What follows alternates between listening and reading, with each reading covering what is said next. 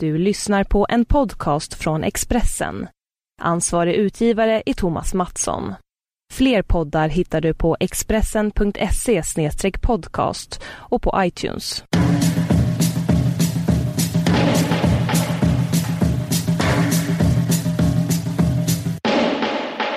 Vad har du på dig? Eh, det sjuka är att jag har något riktigt sjukt på mig. Vad? Ett par vita strumpbyxor och en vit morgonrock. Så det ser ut som jag så här håller på och repar inför Svansjön. Jag förstår. Är det så här, eh, alltså nylonstrumpbyxor? Korrekt. Hett. Ja. Är det för att du har eh, läst för mycket om Anita Ekberg? ja, det skulle kunna vara det. En slags undermedveten eloge. En undermedveten Anita Ekbergifiering av dig själv? Precis. Tror du att det är det som var anledningen till att jag är full nu också? Nej, jag skojar. Ska du börja snacka skit nu om svenska journalister? Är Ja, det ska podden jag. handla? Det ska jag. Jaha, det ska det? Ja. Okej, så det är Eh. sant att du har Anita Ekbergifierats? Ja, det har jag. Och jag har klippt ut illar, eller kanske inte just jag, men någon som du känner har gjort det. Där, hon just, där jag tar med ett klipp där hon säger att eh, Låt mig vara, ni jagar mig. Och sådär. Det kommer hon säga. Jag kan faktiskt säga, ska jag säga det nu när vi ändå pratar om det här? Att An- Anita Ekberg har ju dött. Och det är helt fruktansvärt. Och, men vet du vad som är ännu mer fruktansvärt? Nej. Jag tror typ du kommer gissa vad jag ska säga, men jag kan säga det ändå. Vet du hur många svenska filmer hon medverkade i? Noll. Noll, eller hur? Det, det är så jävla vidrigt tycker jag. Att svenska filmare inte uppskattade henne? Ja.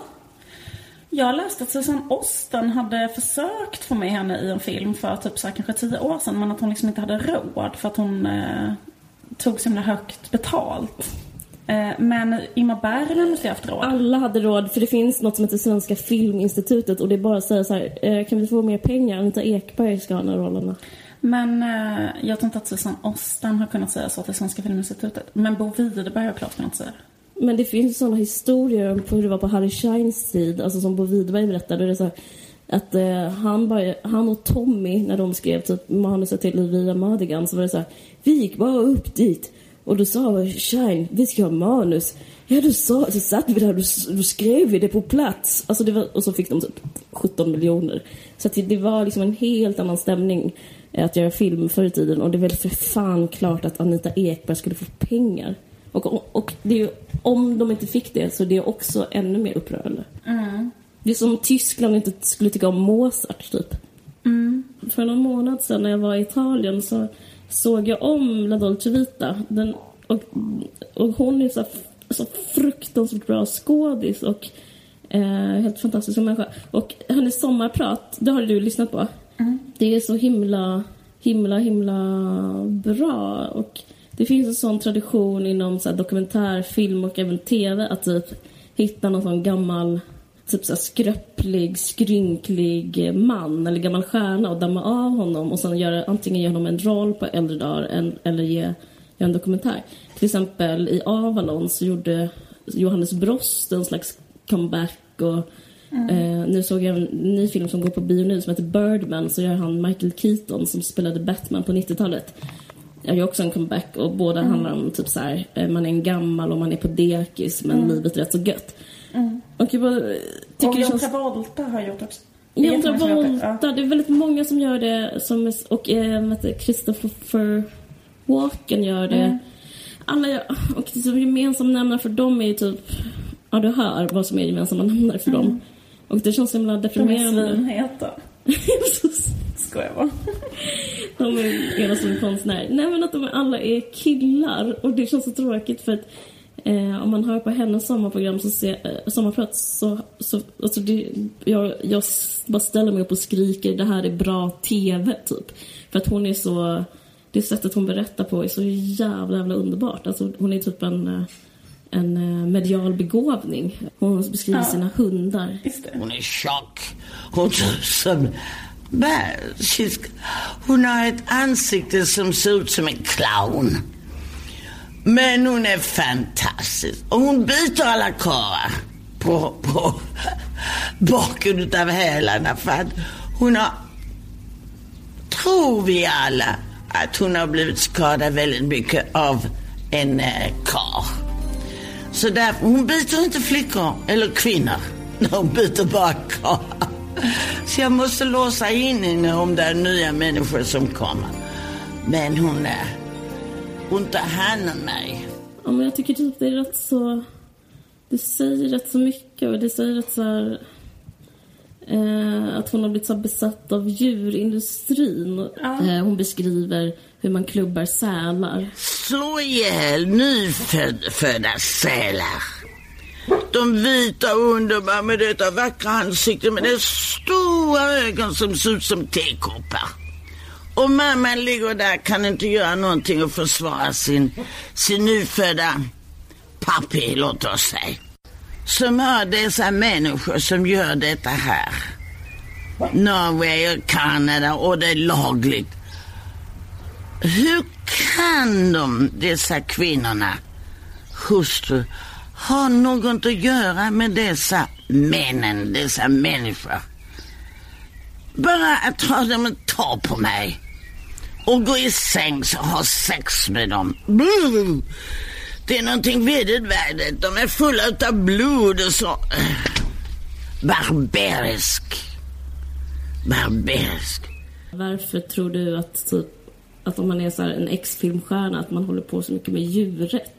Alltså för att du vet Brigitte Bardot håller ju håller också på med det. Alltså typ så här, Ja, ehm, jag vet inte, men det känns också som att det är någonting som går hand i hand jättemycket med att vara typ en vamp. Alltså det finns ju liksom hur många som helst, som du sa, så här, Brigitte Bardot, att det finns liksom en koppling mellan att vara så här blond och sexig och liksom eh, helt jävla tokig i pälsdjur och däggdjur. Och nej men så här, det finns ju också Sverige, Lilla och Susie. Um, det var ju också så. Maud Adams är också så faktiskt, för jag hörde hennes sommarprat. Ja, Men jag vet inte, det finns någonting med, ibland tänker jag människor som eh, älskar djur jättemycket. Att det är så här, en ganska lätt relation. Ja. Alltså, typ att människor som liksom älskar att umgås med en hund. Liksom en hund eller en katt eller en säl liksom, kan ju inte, den kan liksom inte kritisera en eller det blir liksom ingen konflikt eller den, den är alltid, det är en rätt så trygg relation på ett sätt för den, att man kan tänka sig att Anita Ekberg kanske var lite, pyttelite svår ja, privat. ja, precis. Det vet jag inget om, men jag gissar nu. Förutom det att hon hade inte, hade inte kontakt med någon av sina syskon, förutom en. Ändå. Frid vid minne. Nej, precis. Jag håller verkligen med. Men jag tror att det kan vara också att om man är lite känd till exempel, vad vet en säl om kändisskap? Förstår du vad jag menar? Att det kan vara skönt att umgås med någon som är så här. För mig är du bara... Du, ditt, ditt värde har inte att göra med hur många Golden Globes eller Oscar du någonsin kommer få eller inte fick. Utan det har att göra med att du är bra på att klia mig bakom örat. Typ att man kanske, man kanske är liksom trött på typer som värderar en i kändisskap och cred. Och det är typiskt människor att göra det, men det är väldigt otypiskt djur. Eh, Ja, precis. Och ingen, som, ingen hund känner ju till att Brigitte Bardot är superkänd. Nej, precis. Och man kan inte bli arg på den för att den inte gör det. För jag kan tänka mig också att så här, Precis. hon skulle säkert kunna umgås med människor som inte brydde sig så mycket om kändisskap. Men då får man känslan att hon kanske inte skulle vilja göra det. Men, men, eh, men jag Men tänker man, på... man kanske är paranoid liksom. Så, alltså, man slipper paranoian om man umgås med djur. Ja, och sen tänker jag också just det där med politiskt engagemang när man ska vurma för någonting. Ja. Så det är liksom lätt att vurma för djur för att de... Det är liksom mycket, mycket jobbigare att vurma för så här, en, en människogrupp. För den gruppen skulle kunna liksom så här vända sig mot den eller um, börja krångla eller helt plötsligt vara jobbig och så. Ja, men Eh, precis. Men djur eh, kan liksom inte det. Så jag är som ganska... ganska Men sen tror jag också det är en annan grej också. Så att, för typ som, de, de är ju såna eh, liksom eh, tio poängare, alltså de, alla de här kvinnorna vi har nämnt nu. Särskilt så här, Anita Ekberg och Bardot. Och jag tror att man kan få rätt så här dåligt eh, eh, intellektuellt självförtroende och alltid så här blir så extremt håsad för sitt yttre. Och, och det är så jävla safe engagemang att ta ett djur istället för att liksom sätta sig in i kriget eh, på Falklandsöarna liksom. Alltså det känns som att det är typ om man har dåligt självförtroende politiskt kanske också man mm, håller på med djuret. Men jag tycker det var lite chockerande faktiskt, för jag lyssnade på uh, Godmorgon Sverige då deras filmrecensent Jan Mm. Everdahl, han skulle så här, göra någon så här runa över uh, Anita Ekberg. Hennes roll var ju liksom att vara filmstjärna, att vara blond och liksom... Eh, det finns det här Bob Hope-skämtet om Anita Ekberg, att hennes föräldrar vann Nobelpris i arkitektur. Alltså, Det var vidrigt sagt. Det var faktiskt rätt så sjukt liksom. För jag tänkte ändå så här, och sen så fortsatte han och då pratade han så här om den där eh, jätteikoniska scenen eh, i La Dolce Vita, om både Mm. Fontana. Fellini då, som regisserar den här filmen, han började som skämttecknare. Och hon var ju på något sätt och vis nästan en skämtteckning i sig själv, Anita Ekberg. Den scenen är så extremt eh, magisk. Den är så extremt stark. Det, är- det, det, är ju- det är ingen slump att, att, den är, att det är en av filmhistoriens mest kända scener. Den är, den har, ju- den är ju förhöjd på något sätt. Och be att inte han kan uppleva det. Idiot.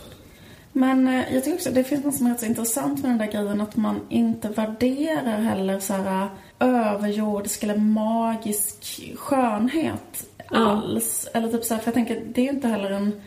Alltså det beror lite på hur hon är född liksom. Men mycket med henne beror ju på hur hon liksom iscensätter sig själv på det sättet. Mm, som någon form av liksom modern gudinna typ. Och eh, jobbar med den typen av eh, verktyg. Men att det är så här, är så extremt sett ner på. Typ att man hela tiden sätter så här, hennes skådespeleri så liksom, typ att så här, hon var, det som var grejen med henne var att hon var snygg och att hon vann Fröken Sverige. Eh, och eh, Och då blir det lika med noll. Typ. Eh, precis, och då är det lika med noll. Fast att hon kan få folk att magnetiskt eh, dra, dra ögonen till henne så som hon gör i den där genom hur hon eh, liksom iscensätter hela sin skepnad.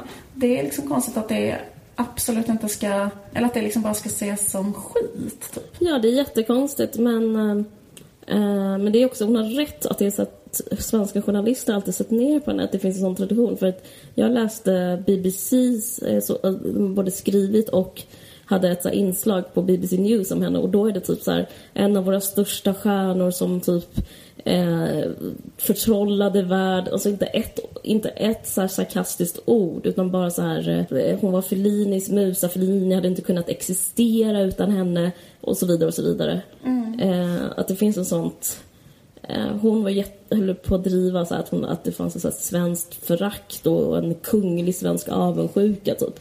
Men, men det kanske typ är är också lite sant. Nej, det kanske inte är det. Men, men, Jo, men, men jag men- tror att det är sant. För att det var också en sån, eller fast jag, jag tänker också att det fanns en aspekt av henne att hon liksom kom från så ganska så Mm. enkla förhållanden. Att hon typ var arbetarklass och kom från Malmö och så.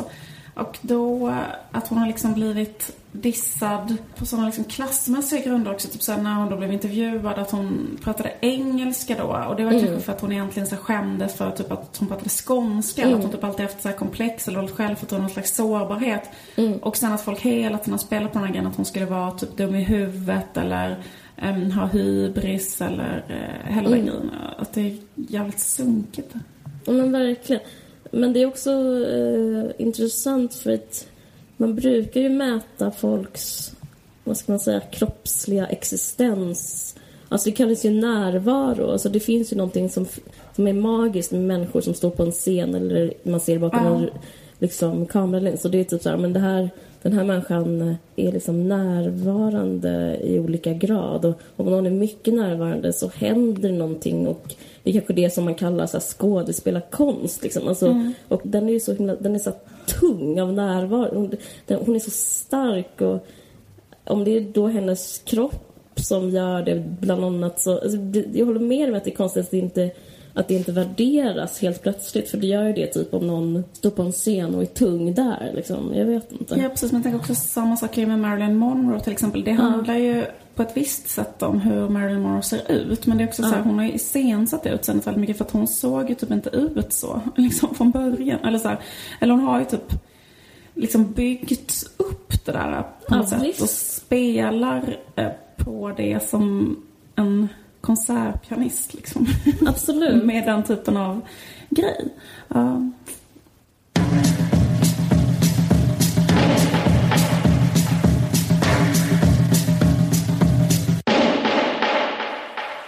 Det sjukaste som har hänt eh, nu, väl det som mest människor har på med och snackat om, det är den här eh, Charlie Hebdo-attacken mot dem. Mm. Det var så himla konstigt för att det var så här, eh, typ eh, så himla många som liksom ville att jag skulle uttala mig. Så typ en sekund efter att det hade hänt så var liksom ringde folk Ja. till mig. Jag förstår. Som så- i, i egenskap av satirtecknare. Mm, då. exakt. Det är, så, det är så sjukt med det här typ så här åsiktssamhället.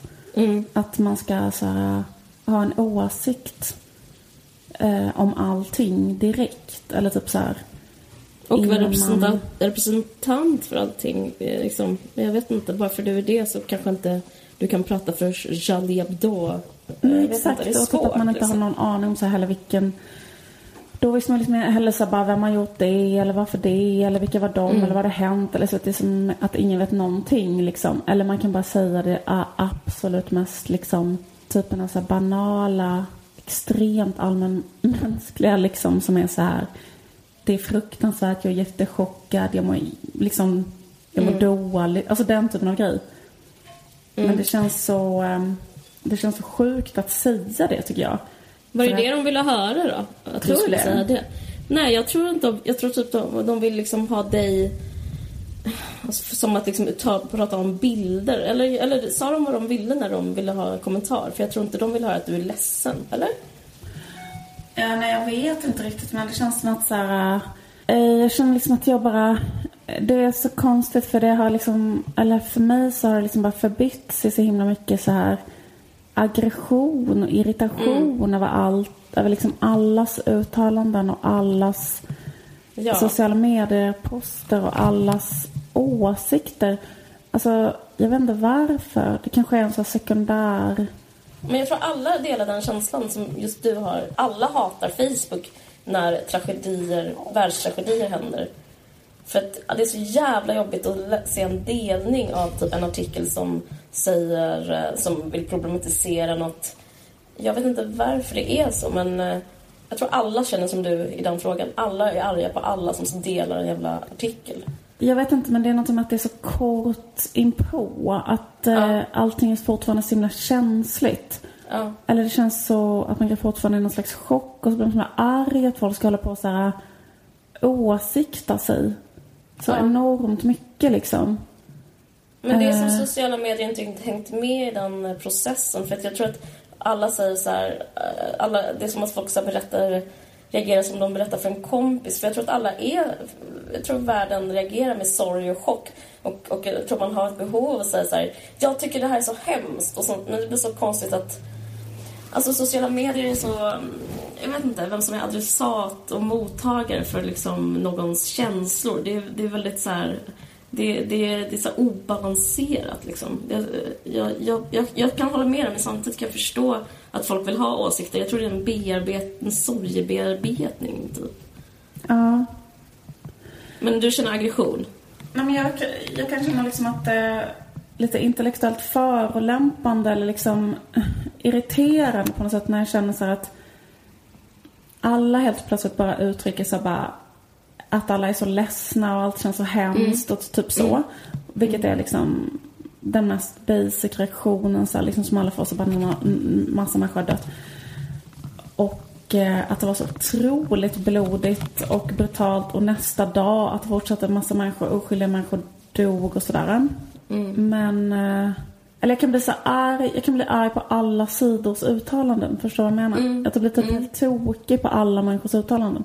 Eller alla människors, eh, Men det är, jag, jag tycker det känns svårt att Eh. prata om själv. Att ni gör det nu tycker jag känns jättejobbigt. Ja. Ehm, en grej som man tänker på, eller en grej som jag kan irritera mig på, det är liksom att det känns som att folk i allmänhet vet så himla lite om allting. Och ändå hela tiden uttalar sig. Mm. Och där inkluderar jag mig själv. Men det blir liksom extra tydligt i sådana här sammanhang liksom. Mm. Att, ehm, att folk bara liksom håller på och säger uttalar sig med jättemycket tvärsäkerhet kring grejer som man absolut inte har någon aning om. Mm. Ja, men exempelvis jag har sett att folk postar så här bara varför kallar man Breivik en ensam galning och de här människorna bara för att de är muslimer att de skulle vara organiserade terrorister till exempel. Mm. Och då blir jag Det är här, väl intressant att man, så här, man tog bort Breiviks ideologi nästan direkt. Jo, man tog bort hans ideologi fast grejen är att han var ju eh, en produkt av en stämning och så fast han var ju inte del av en grupp liksom. Som hade tränat honom, utbildat honom och finansierat honom. Nej, precis. Fast jag tycker ändå att det är så här... eh, Eh, jag, tycker det, jag, jag hörde det på radion, någon som sa det. Per Svensson, den här kulturskribenten, tror jag. Han sa just den grejen. Jag bara, ja men det är faktiskt sant. Eh, eh, han blev ju ansedd som att han var psykiskt labil, typ mest av allt väl. Typ. Vad, är hans, vad blir hans rätt psykiatriska diagnos? Ja men att han var psykopat och sådär Ja, liksom. Ja, det vet inte om, Ja. det ble, om det blev det men det har ju varit en sån diskussion. Jo, jo absolut. Alltså han, eller, alltså han har ju kanske då psykologiserats för mycket. Men att det blir konstigt om man ska säga så här för, fakt, för liksom faktat kring de här eh, till den här gruppen det är ju att de är organiserade.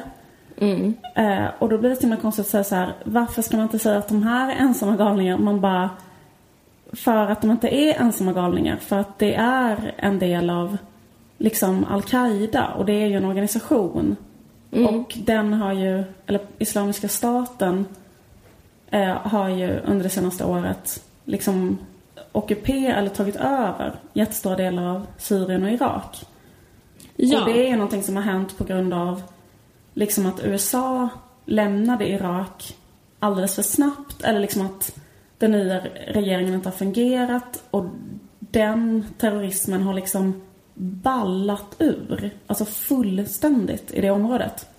Absolut, det är galenskap. Och, och det är total galenskap. Och liksom, och Fast det då tycker jag att man blir mer, då tycker jag liksom att man blir mer clueless. Alltså fattar du? Då tycker jag att det är som att man inte vet om det eller känner till. Alltså det är ju ett jättestort problem framförallt för människorna som bor där. Och att då säga så här, det här är enskilda galningar. Man bara, de, de är, det är klart att de är galningar. För liksom, då kan man säga alla de är galningar. eh, Liksom. Men, det håller jag med om, men det finns ju någonting att säga. De är till exempel, kommer ju båda från kriminella bakgrunder, de här brö- bröderna. Ja, de har ju varit och blivit tränade liksom av Al-Qaida som liksom har, ja, och eh, Ja, men innan dess så höll de på med så här diverse brott. Men det Ja. som jag hörde en intressant grej om är att de har aldrig varit i, gått via någon moské eller någon eh, liksom mainstream eh, islam. Utan de har bara gått från eh, steget eh, hålla på som gangsters till, eh, till det här extrem islamismen, Ja. islamismen.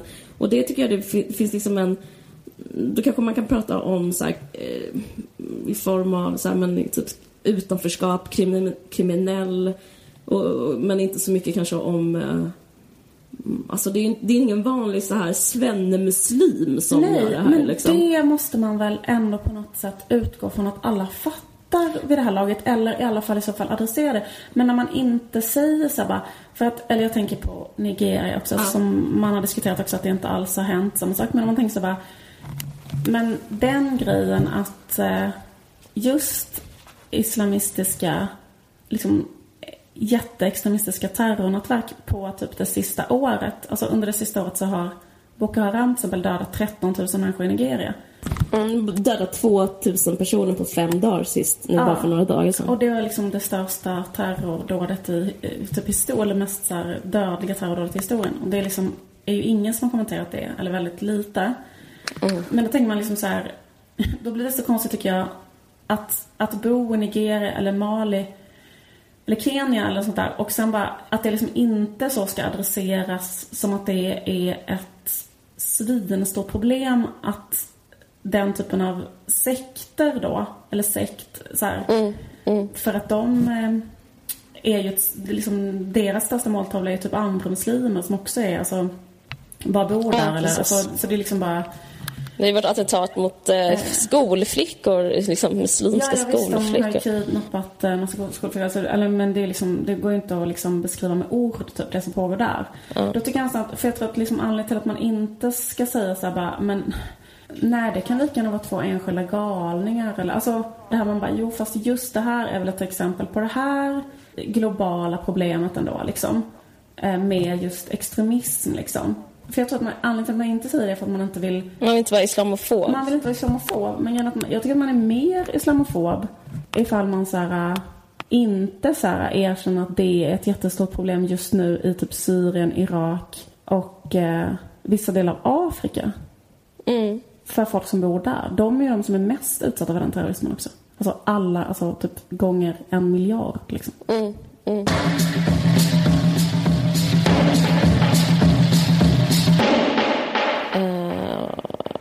Det är intressant, det blir så väldigt banalt men om vi ändå ska prata om det. Men när jag läser mycket om det så, de här bröderna, de, alltså det som är så här, den eh, så här, jihadistkoppling, eller vad man kan, så här, vad som är intressant ur ett så här, nästan filosofiskt perspektiv tycker jag är att de sa att de ville dö som martyrer och det har ju så här religiösa förtecken. Eh, och så är det väl rätt så vanligt typ hur man kan motivera mm. någon så fruktansvärda dåd. Mm. Eh, och det, jag vet inte, det här är ingen åsikt, det är bara någonting jag liksom tänkte på. Jag undrar liksom hur, hur det blivit så att, man, eh, att en hel rörelse kom överens om att människoliv, alltså både ens egna och typ off, ja. både så förövaren och offrens människoliv slutar vara värda någonting. Mm. Och det, känns, det tycker jag är typ det mest obehagliga alltihop. Att, liksom, att alla är bara symboler eller så medel, både mördaren och offren. Ja. Jag, jag, har liksom inget mer att säga än det. Jag, bara, det, jag blev liksom väldigt illa berörd för att de hade... Eh, han gav en intervju, den där brorsan, ena av dem, när de var i det där lagret. Eh, alltså precis innan de sköts ner av polisen. Och då sa, då, då sa han det. Och det jag var så otroligt skrämmande. Liksom, att de vill, ja, vill dö som martyrer. Att liksom, för då kan man liksom inte... Då liksom ändrar man på fundamentet av eh, alltså typ så här kontrakt, livskontraktet. Att, så här, att liv inte är värt något. Och så är det med Boko Haram också. Liv är inte värt något. Mm. Det, är liksom, eh, det finns något annat som är värt något. Mm, det är eh. svinintressant. Det var Ja, det är en bra iakttagelse. För det var eller liksom polisen sa också just i den där gisslansituationen till exempel. Ja. Att annars när man, typ när kanske några bankrånare har tagit en gisslan så kan man liksom förhandla med dem för de är typ kanske då rädda om sina egna liv så här. Så då kan man vara så här, ja men om vi gör de här eftergifterna så kan vi låta bli att skjuta er eller ja, den typen av grej. Men nu är det som att liksom, det är inte någonting man kan förhandla, alltså för det spelar inte, något det inte spelar dem någon roll, så deras egna liv så kan man inte heller förhandla alls typ i en sån gisslansituation. Därför Nej, men dog ju liksom alla gisslan och så också. Jag vet, för att det är liksom... Och det är ju jätteovanligt att gisslan liksom actually dör. Liksom. Mm. Eller liksom alltså, det, det är den där totala sekt-brainwashen som man blir så rädd för att det är så lätt att, uh, att göra det på något sätt. Mm. Nej men det är därför jag tycker att det blir så här, uh, liksom känns liksom fånigt att så här, liksom folk vill prata med typ en svensk serietecknare. För det känns som att det handlar så här extremt lite om så här teckningar eller bilder eller någonting liksom. Utan det handlar typ om så här, alltså att den, den typen av terrorverksamhet vill mm. så här Ja, gud eh, ja. Starta liksom. Men så här, vem bryr, alltså, det är knappt det, möjligt att de bryr sig nej. om serieteckningar, de här terroristerna. Eller typ ens en gång om eh, Muhammed typ. Alltså förstår du? Det är liksom bara, det är bara för att de ska kunna... Men hur man än vrider och vänder på det är det liksom inte satirens fel att det blev så här. Alltså det är liksom inte... Eh, det, det, är inte det som är problemet, att så här, satiren har gått för långt. Liksom. Nej, alltså det som jag tänker är problemet, alltså felet, det är ju, eller liksom en, en stor del av felet, men jag menar en jättestor del av felet, det är ju att, och det är ju det som känns så jävla hemskt med att det kommer bara bli värre och värre. Och det är ju liksom att det finns så jävla mycket segregering och islamofobi i Europa just nu. Vilket gör att en massa unga människor, unga män då, typ mm. inte kommer in i samhället och blir helt eh, fucked up av det och tänker, eh, kanske är utsatta för jättemånga kränkningar, PGA, sin religion, är ja. så här unga och sårbara, ser det som sin lösning, alltså så, eh, har inga andra möjligheter i samhället. Liksom. Dels det, men det går ju också, som du var inne på innan, det går ju också mycket längre tillbaka i tiden också. Eh, jag läste en intressant artikel av den här journalisten som heter Fisk som handlar Ja. om så här, Algeriet-spåret. Att det finns liksom, mellan Frankrike och Algeriet finns det en jättelång blodig historia. Alltså det, det liksom börjar ju inte typ för... Eh, det, det börjar och slutar inte med en teckning i alla fall. Nej, gud nej. Eller liksom det, slu, eller det börjar ju liksom med eh, kolonialismen. Eller, alltså så här för ännu längre sedan. Alltså det är liksom, det är bara så här. Det, I värsta fall, liksom i värsta fall nu så leder ju detta bara till en massa attacker mot olika moskéer. Då kommer de människorna som går dit att känna sig mer och mer utsatta. Och ju mer islamofobi, alltså ifall folk ska hålla på att bli islamofober nu jättemycket på grund av detta så kommer det spä på hela konflikten. När hela grejen är att man måste bara vara så här ännu mer tolerant, ännu mer öppen, försöka fatta ännu mer. Alltså, ja. Ja men absolut. Förlåt att jag säger såna jävla självklarheter. Men det är liksom... Men jag tycker en sak är intressant vad gäller segregation, att det är så här, det sämsta som kan hända. Att jag lyssnade på Godmorgon världen eh, och då pratade de om islamofoba samhällen. Så här, eh, jag tror det var Lützen de nämnde. Ja, men typ att det bor 0,01 personer som är mus- muslimer. mus- Och, eh, och där i alla de områdena är, eh, liksom enligt så här undersökningar så är eh, islamofobin som högst, den är som värst. Typ där det inte finns några, det finns inte en kotte liksom som, det finns inte ens en moské. Eh, Det säger någonting liksom, jag vet inte.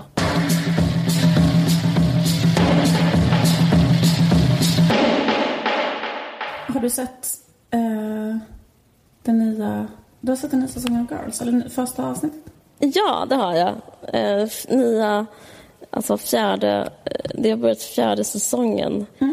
Och eh, ryktet är att, att det kommer vara en rasifierad med, men det var inte det i första i första avsnittet i alla fall. Men, men det är typ så, det är sån buzz. Typ. Det, kommer, det sägs himla mycket om det samtalet vi haft innan om eh, att den kanske borde heta White Girls och sådär. För det finns ju inte en, en enda jävel där som inte är vit. Och, Nej, precis. eh, Men hon var ju ihop med en eh, afroamerikan i typ två avsnitt i början av säsong två. Ja, men han, eh, han skrevs skickades ju. ut. Ja, Ja. Ja, men, men grejen är att det var faktiskt väldigt bra det nya avsnittet. Så eh, jag känner en slags personlig trötthet inför Girls och jag känner av det lite hos andra också. Typ såhär, men Girls, Girls har väl spelat ut sin roll typ och sådär. Eh, Tycker du det? Jag vet inte. Jag vet inte. Eh, men, ja, men jo, lite. Men, men grejen är att det var så jävla fint och bra, det här avsnittet. Och ehm, eh, vår favoritkaraktär Marnie är helt underbar till exempel. Eh, så un- den bästa scenen är när hon spelar på en jazzbrunch. Började en så himla LOL med att en jazzbrunch i New York på sånt jobbigt brunchställe. Det är fruktansvärt stämning. Hon sjunger svindåligt och hon är asjobb, pinsam som hon är. Och hon ligger med han eh, som hon har bandet med. Men, han, men han har typ inte för den skull gjort slut med sin flickvän Clementine. Så att hon, och den här eh, tjejen, Clementine, kommer fram till henne och, så, och typ ska be henne om ursäkt. För hon har varit så här misstänkt att de har något. Och, och så är det så himla förnedrande för Marnie var, för att flickvännen är så här, förlåt, jag vet inte vad jag tänkte på, det är klart inte han skulle ha något med dig, typ. Och hon måste typ så här krama henne, eh, den här liksom riktiga flickvännen. Men i alla fall, alla buar, massa barn liksom håller för öronen på den här brunchen, allt är helt hopplöst. Och så hon springer ut på gatan och avbryter spelningen. Men då så, så kommer Elijah ut, som den här homosexuella pojkvännen som inte var homosexuell när Hannah var ihop med honom på college. Och eh, det är så fint för då kommer han ut och tröstar henne och så säger han så här, Marnie var inte sån jävla typ pussy, eh, hans ord. Eh, du kan inte, typ, du måste vara mer hårdhudad om du ska klara den här branschen i så här showbiz. Och sen så säger han så här att eh, Marnie, vad har Lady Gaga och Judy Garland gemensamt? Och hon bara, they're both white. Och hon, han bara, nej. Han bara, okej, nej, inte det. Utan typ som, de är, de är liksom två stycken så här badass bitches. Typ, och ingen av dem så här, couldn't care less om någon tycker inte de var thin enough, not feminine enough or beautiful enough. Jag älskar Lena Dunham, att hon så här skriver in såna grejer om så här, jag blir så peppad att hon typ så här tar upp Judy Garland, att liksom jag vet inte vad som hände med henne, men hon kanske typ begick självmord, alltså något så här hemskt öde, blev alkis, något sånt där. Eh, för hon, hon fick jättemycket kritik för att inte hon var så tillräckligt snygg, men att hon mm. så här, liksom, vet inte, det, var, det var ändå så här peppad stämning mm, att mm. Marnie inte skulle bry sig om eh, väldigt härligt mm, liksom. Mm. Så, så jag, jag känner mig väldigt positiv. Jag känner mig jättepositiv för jag liksom följde, alltså jag känner mig lite negativ, eh, alltså jag känner mig negativ ibland för att jag tycker att det, alltså jag tycker att det kanske har blivit för deppigt. För liksom första säsongen tycker jag bara är så typ en eh, eh alltså liksom, en, jag vet inte vad jag ska göra för att jämföra perfektionen med typ en snökristall. Alltså varje avsnitt var bara så här: okej okay, jag typ dör för att det här är så bra liksom. Uh men typ, eh, men sen tänkte jag att, att det liksom, lite så att det blev lite för deppigt. Typ, eller det blev så här, eller just det att Jessa typ är heroinist. Alltså det var liksom väldigt, väldigt, väldigt tungt. Ja. Uh, för jag tycker det är roligt med de här med Seinfeld-problemen som de hade. Liksom, att det var mer så här... Ja, det är sant. Annat problemen är mycket mer så här uh, av en lätt karaktär. Men uh, sen tycker jag att det blev så här uh, skitbra. Liksom slutet av säsong tre. Jag tycker det är helt fantastiskt. Och så tycker jag det är så jävla bra skildring av hur det blir när Hanna och Adam är ihop. Och det börjar ja. bli så tråkigt. Alltså, ja. Och Adam börjar liksom bli mer framgångsrik än henne. Jag tycker det är otroligt bra. Det är jättebra. Det har varit en äh, jättestor, äh, det har varit en enorm debatt i skuggan av Charlie Hebdo-debatten. Eh, Nej men du vet SVT Baren har gjort liksom en sång som heter Snipp och snopp-sången som ska mm. handla om eh, Eh, det är liksom en tecknad film där det är så snippor och snoppar som dansar. Mm. Och så sjunger de liksom om snippan och snoppen så. För att småbarn liksom ska lära sig vad är det och heter det så. Och då har det väckt en, en storm av så här eh, galna, eh, väldigt starka reaktioner. Och det är väl liksom eh, en sida är väl så här de, jag tyckte det var så himla kul, för det läste sånt kommentarfält under sån snitt. Det är liksom så SVT Barn svarar på kritiken mot Snipp och snoppsången. Eh, och då är det typ så här eh, jättemånga människor i kommentarfältet som har skrivit sådana här saker. Det är, liksom en, det är en väldigt harmlös låt då. Mm. men så är det så här eh, jag blir så jävla trött. Så här. Jag har precis lärt, så här, försöka lära liksom, lillen att inte säga svärord och sen ska liksom barnprogram uppmuntra honom att lära sig de fula, smutsiga orden. Så här, det är nu jag slutar betala tv-licens. Eh, den typen av kommentarer är väldigt vanliga. Och då var det så himla kul för när jag tittar på kommentatorn så ser jag så här, två, tre kommentarer efter så är det så här Eh, Hej, jag jobbar på SVT Debatt. Jag skulle jättegärna vilja komma i kontakt med dig. Så det så här, Helena, typ. Så här, Daniel, du som skrev det här. Så här, lär inte barn ordet snippa för det är ett så himla fult och äckligt, skamfyllt ord.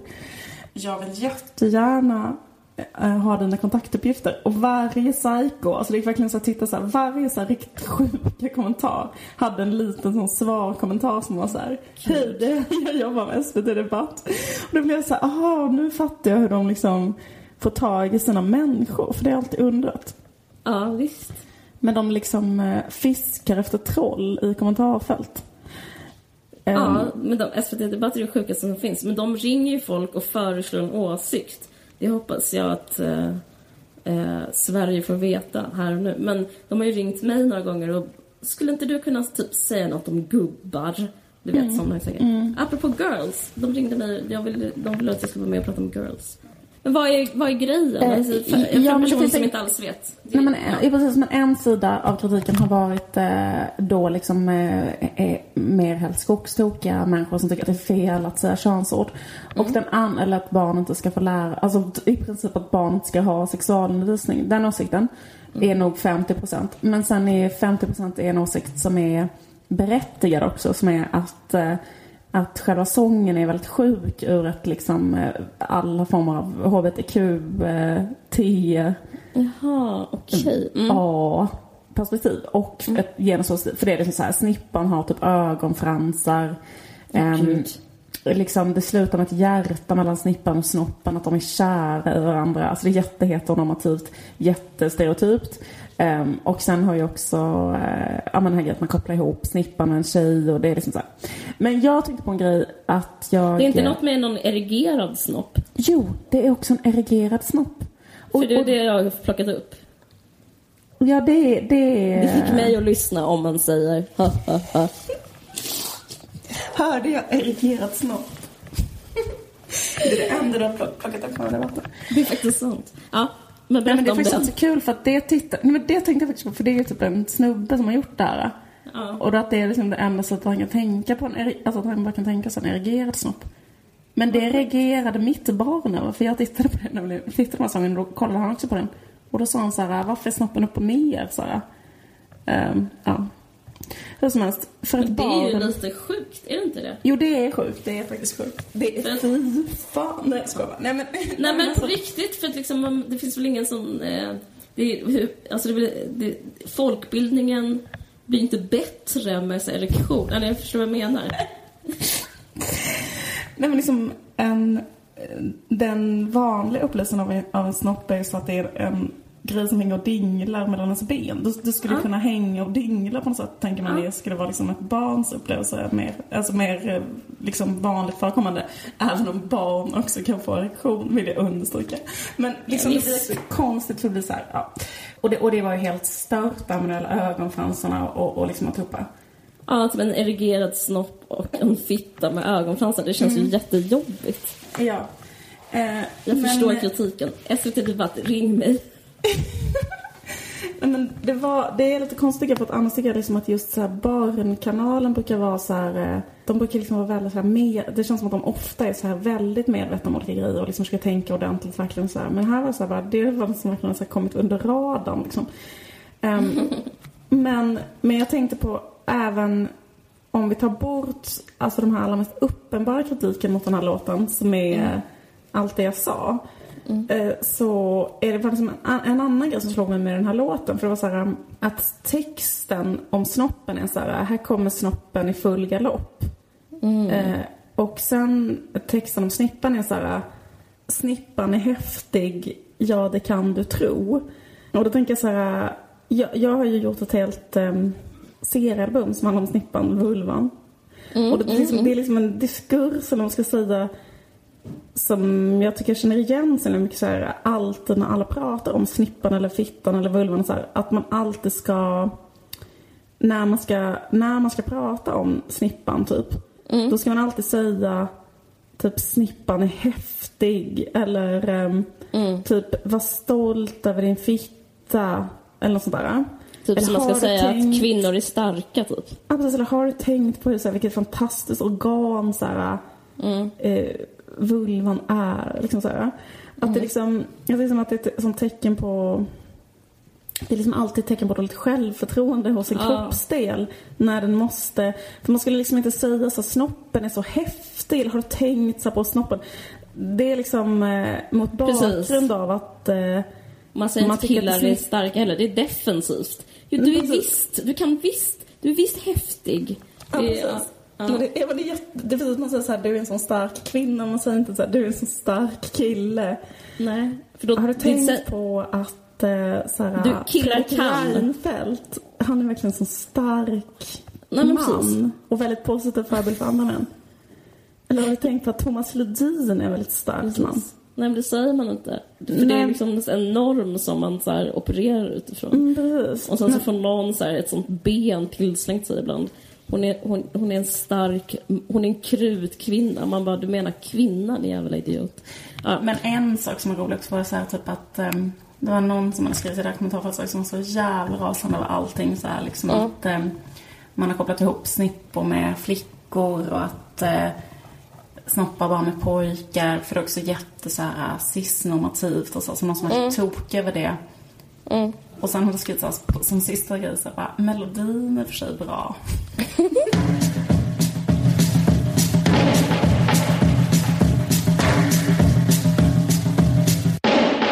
Ska säga en positiv sak som har hänt med mig angående Jal Hebdo-grejen.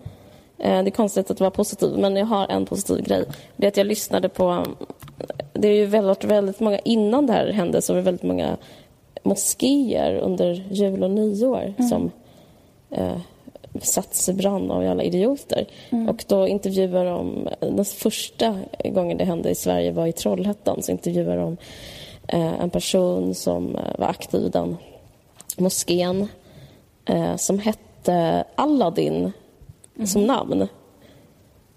Och då fick jag liksom en slags eh, insikt som är att eh, jag skulle vilja döpa, om jag får en son, om jag får barn och jag får en son, så skulle jag vilja döpa mitt barn till Aladdin. Det är så jävla, det är så jävla fint namn. Ja, Och vad tycker du om det som namn för, en, för ett barn? Eh, jo, det ger mig jättepositiva associationer. Framförallt till choklad. Okej, det har jag inte ens tänkt på. Bara en sån sak. Jag tror om Aladdin Ringskog. Jag tycker det låter så jävla bra. Alltså jag kan inte fatta att du vågar säga det, för du vet vad som kommer hända nu, eller hur? Någon kommer göra det, eller vadå? Att alla kommer att döpa sitt barn till Aladdin innan dig och det kommer bli mindre grejen i Stockholm. Nej! Jag tycker det är så jävla fint. Aladdin. Jag är så rolig, för när jag blev intervjuad av jag blev intervjuad av DN. Jag brukar inte säga så vad mina barn heter. Men då så sa jag det i alla fall i den intervjun. Eller då hörde han fel. Så han skrev så här att jag är ett barn som heter Silap. Wow. och så stod det så i DN bara, Liv, Liv Strömquist och hennes son liksom, hon har en son som heter Silap. Och då tänkte jag så bara, folk, att folk redan har så mycket fördomar mot idioter som liksom döper sina barn till så här dumma grejer. Och sen nu blev jag intervjuad av tidningen Modern Psykologi. Och där de själva fyllt in som familjeruta på mig, där hon liksom har researchat själv. Och då är hon såhär bara, Liv och hennes barn Silap. Um, så liksom nu, det är så sjukt, nu kommer han få leva med det. Att han heter Silap. Ja, nej, men han heter inte Silap. Det är fast väldigt, väldigt roligt. Nej, precis. Men det roliga skulle ju vara om det blev en trend. Att det var så här att folk bara, Och nu börjar alla döpa sina barn till Silap och Aladdin. exakt. Kommer- Men jag, men jag tycker. Aladdin är fint på riktigt. Jag försöker inte ens vara rolig. Nej, men jag håller med dig. Det är superfint. Verkligen. Det är fint. Ja. Men du är inte rädd för att verka liksom eh, orientalistisk? Jag är faktiskt inte rädd för det. Jag är snarare rädd för typ om jag skulle döpa mitt namn till typ så här riktigt gamla svenska namn. Alltså typ så här dammar av ett sånt... ja, Gammalt... Ja, men typ... ska man- Men kanske Gunnar. Eh, eh, jag, jag skulle säga svårt just på grund av att det inte... Alltså, jag, skulle, jag har svår, svårt med de namnen för att de är så oorientalistiska. De är så- snarare nationalistiska, eller? Och det, det, det är så... Det verkar liksom vara så oproblematiskt. Men det, det, jag tycker inte det är så fint med så här, med så här gamla namn heller. Nu, det, det här är typ det mest radikala jag har sagt någonsin i hela vår poddhistoria. Nej, men ehm, jag vet inte. Jag har inte gjort det själv. Jag har ju döpt mitt barn till Silap som är bara liksom en ny hopsättning av bokstäver som ingen någonsin kan, kunde föreställa sig innan mig. Um, det är en blandning mellan fil och senap. Det Så gamla svenska ingredienser. Sill och senap och fil. Hommage till julbordet. Exakt. Hommage till det gamla svenska julbordet. Och därför, därför silap. Um, eh, nej men jag tycker faktiskt det är en konstig grej just det där med att dö, att bestämma vad någon ska heta hela sitt liv. Det är ju jättesjukt. Jag själv känner, känner liksom att jag har alltid haft så här ett namn jag har tänkt att jag ska döpa och så kanske man byter ut det så här eh, med några månaders mellanrum liksom. Men att man alltid har det. Och sen i efterhand kan man tänka så här, hur kunde jag ha det namnet som mitt bästa, som min bästa idé? jag kunde lika gärna haft det här. Eller så här. Men när man väl får, råkar få ett barn just den månaden, när man bara fick någon random tanke liksom. alltså, typ så här, det är inte alls särskilt genomtänkt. Alltså inte hur jag har tänkt i alla fall, men det är liksom bara att man råkar få feeling tillfälligt för ett namn. Ja, precis. Eh, och sen nästa månad så liksom tycker man att ett annat namn är det finaste. Liksom. Men ja. Ja, men precis. Det, det är speciellt. Men de flesta namn, när man tänker, de flesta namn är fula, tycker jag. Mhm, Jag skulle precis säga tvärtom. Att de flesta namn är ganska fina när man tänker på dem. Alltså typ det, är, det är så typiskt att tänka jättelänge på ett namn och sen till slut tycka att det är fint. Ah, okej, kanske. Men jag tror inte jag har ändrat smak sedan 80-talet. Jag tycker fortfarande den typen av namn är fina. Typ jag tycker jasmin är Aladdin. väldigt... Ja, ja, precis. Nej, men Aladdin kommer jag på idag. Men jasmin är så här, ja, typ... eh, Men du kan inte döpa dina namn till alla dina jasmin. Men just det, det är också en Disney. Vad det, är ju de, det är de som är ihop. Det är hans flickvän. Gud vad jag är dum. Jag är, riktigt, jag är bara dum i huvudet. Jag fattar.